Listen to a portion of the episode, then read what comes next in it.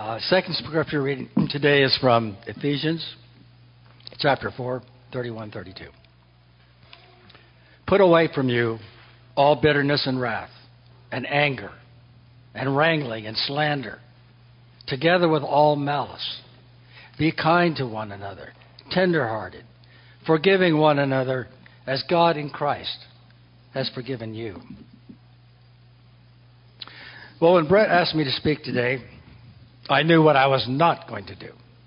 I was not going to do a deep dive into scriptural exegesis, uncovering hidden meanings in the Greek etymology, as Brett does with such expertise and humor. Nor was I going to attempt a deeply personal and artistic rendering of spiritual experience, as Dorita gave us two weeks ago.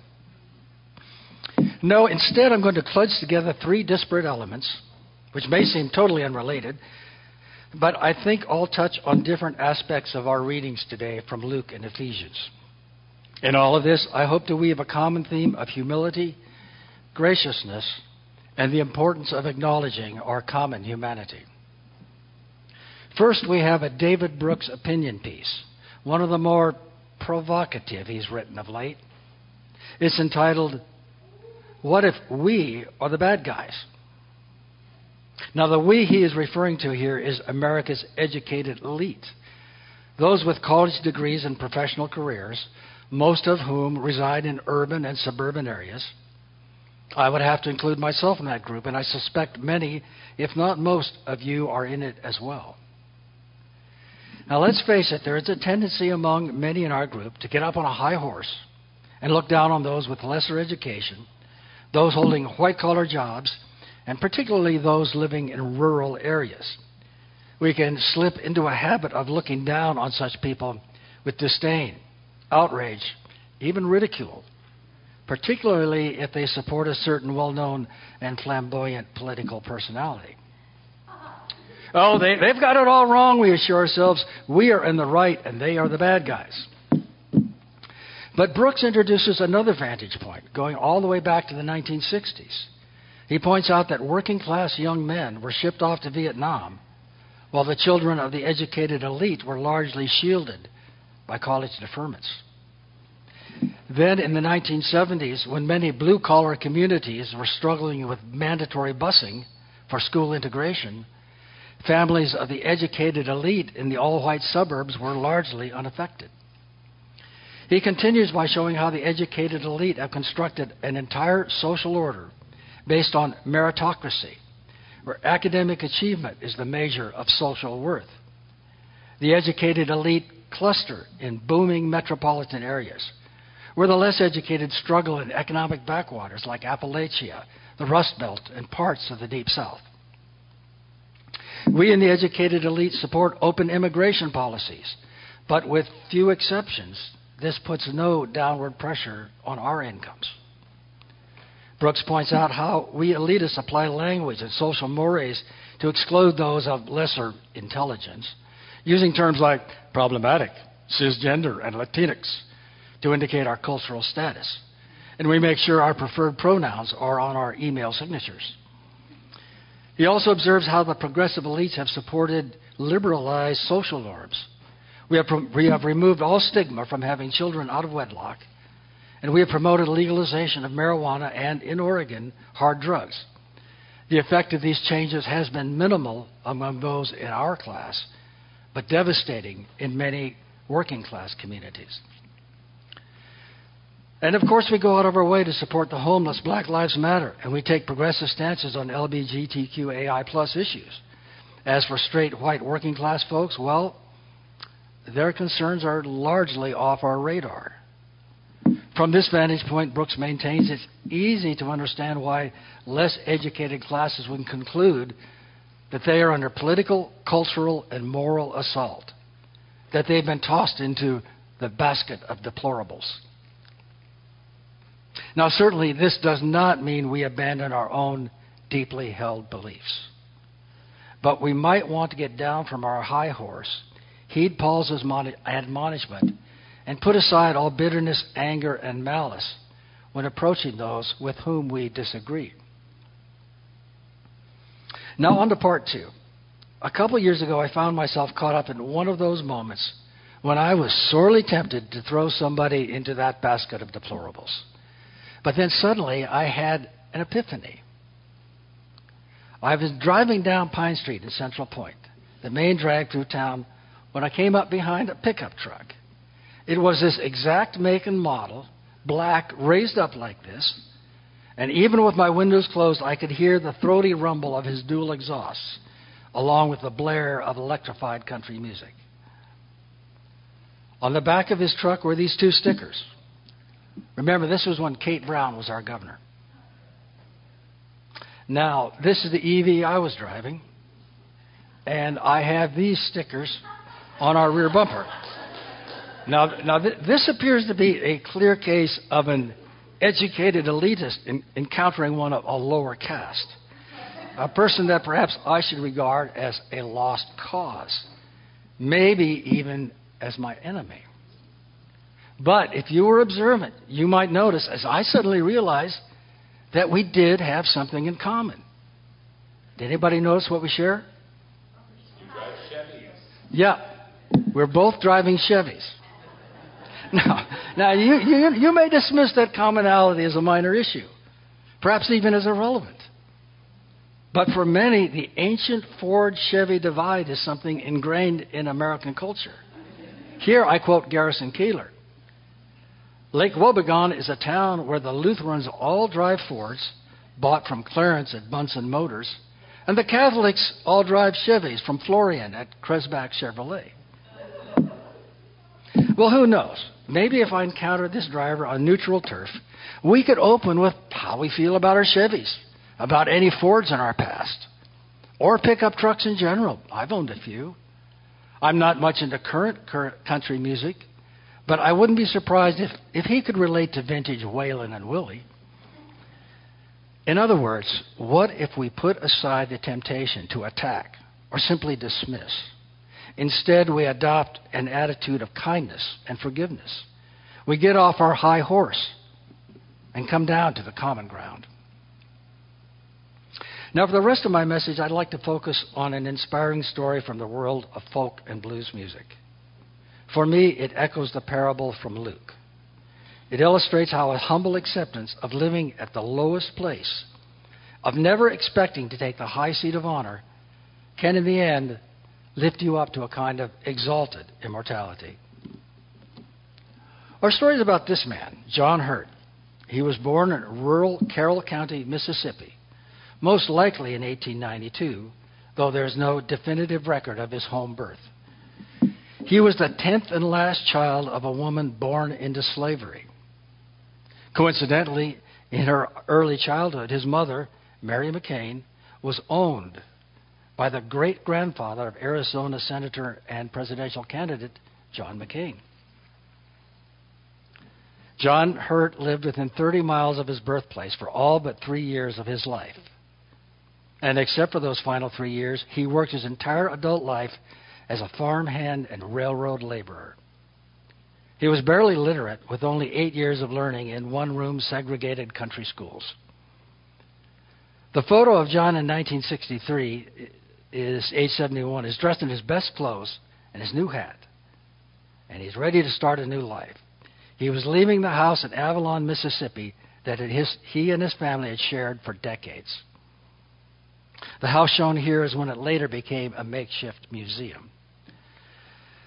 Now, John Hurt might have died in complete obscurity, except that when he was around nine years old, a male companion of his mother would leave his guitar at her house while both were at work. After school, John, though forbidden to do so, would pick it up and teach himself to play, mainly from memory and by ear. Well, when he was caught, there was mild punishment, but then his mom relented and bought him a mail order guitar from Sears Roebuck. For the next two decades, he kept at it, and his talent was soon recognized throughout the county.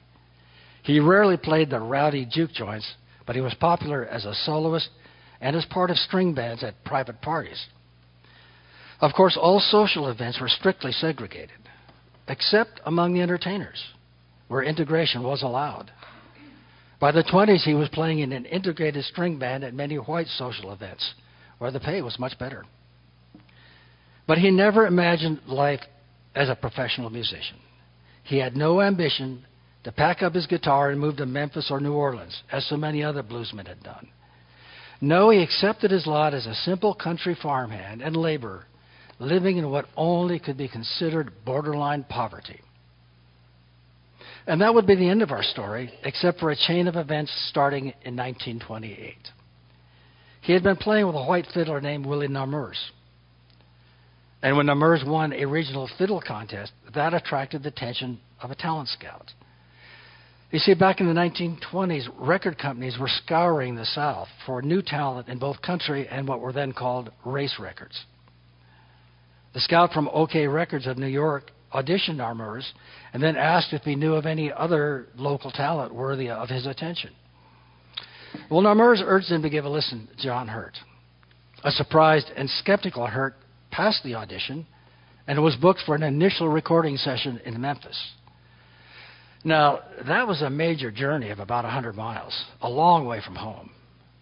But Hurt was, Hurt was reluctant, but he felt that Narmour would be disappointed if he didn't go. He agreed. The songs were recorded, records pressed, and they showed just enough promise that the record company would take the next step. At the end of 1928, OKeh Records asked Hurt to come up to New York to do some more sessions at their studios. He found that prospect highly intimidating. But again, he didn't want to, to let down his local following or callously reject this all expense paid trip to the Big Apple. Well, he went up for 10 days, and he was homesick the entire time. To soothe the ache, one day he wrote a song called Avalon Blues. The chorus opening with Avalon, my hometown, always on my mind. The records were released, but they didn't sell particularly well. His laid back vocal style and subtle guitar licks were in contrast to the raucous and often bawdy lyrics of the currently popular jug bands. Then the Depression hit, and record sales dried up. OKeh Records went bankrupt.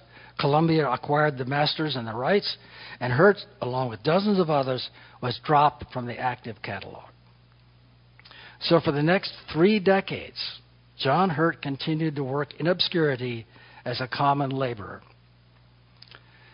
Now, fast forward to the late 1950s and the folk music revival. Folkways Records had licensed the rights to the OKeh catalog and put out three songs by Mississippi John Hurt on one of their compilation LPs. Very quickly, his genius was recognized by a new and much more receptive audience. But where was Mississippi John Hurt? The record company documents were long gone, and most who had worked with him were deceased. Was Hurt dead as well? Did he follow the great migration to the north? Nobody knew, and there was no Google to help. Well, in Washington, D.C., folklorist Tom Hoskins found a copy of Avalon Blues and decided to follow a hunch.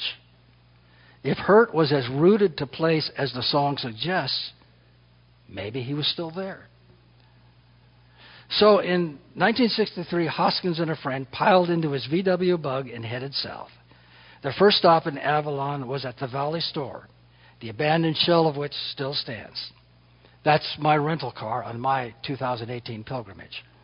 When Hurt's Mississippi Blues Trail marker uh, is, is on the left, which is out of the frame here, but um, the, the, now, this is 1963, and the road was unpaved when Tom Hoskins arrived, but the store was a lively community center.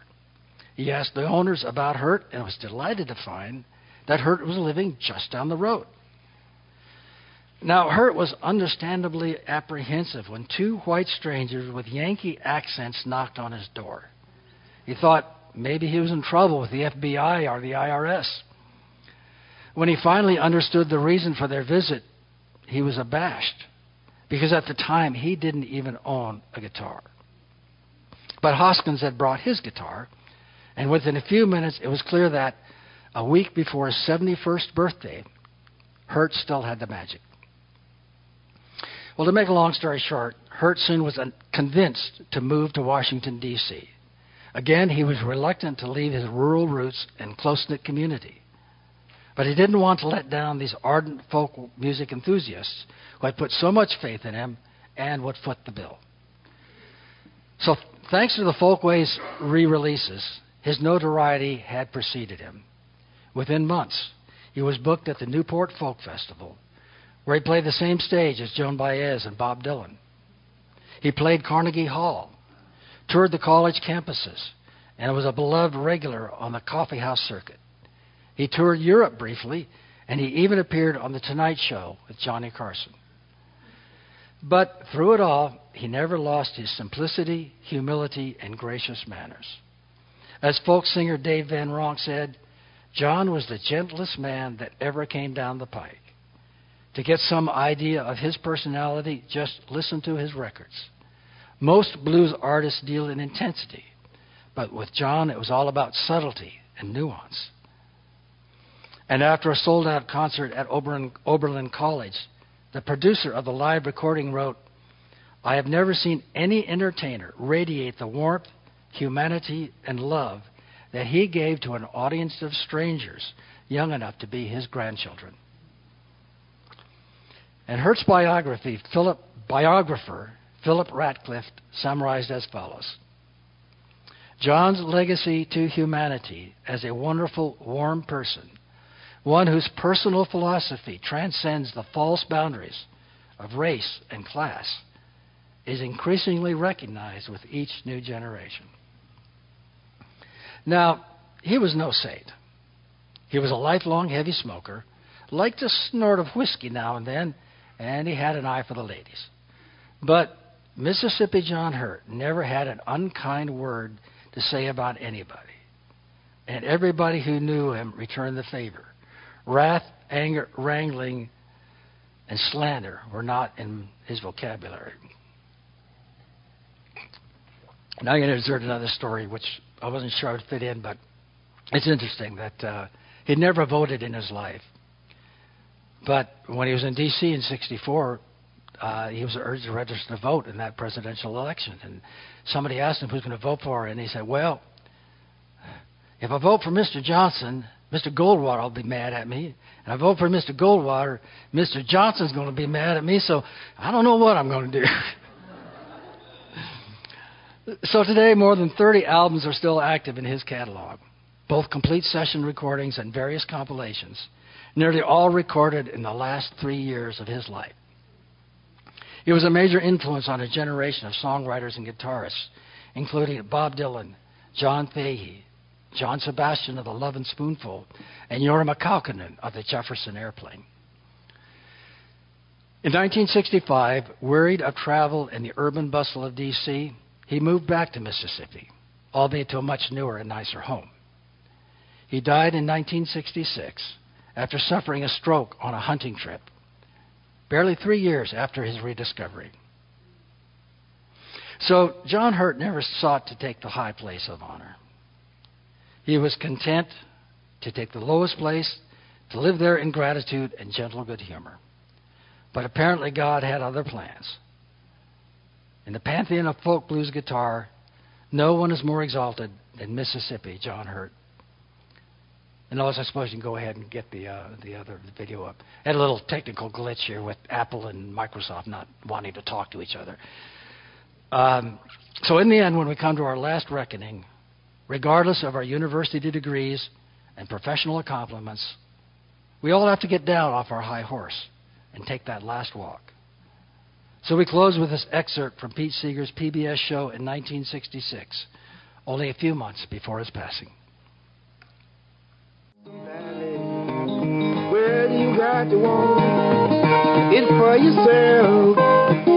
Ain't nobody here can walk it for you to walk the Red Valley for yourself.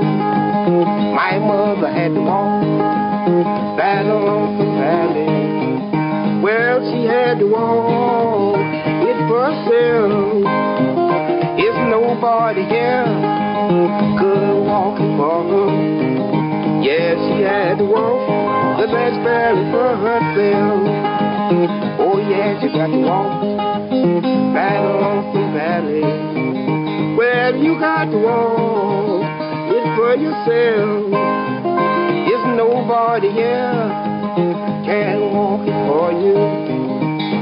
You got to walk. My father had to walk that lonesome valley. He had to walk it for himself. There's nobody here He had to walk. Oh, Jesus had to walk that lonesome valley. He had to walk it for himself. There's nobody here could walk it for him. He had to walk that valley for himself.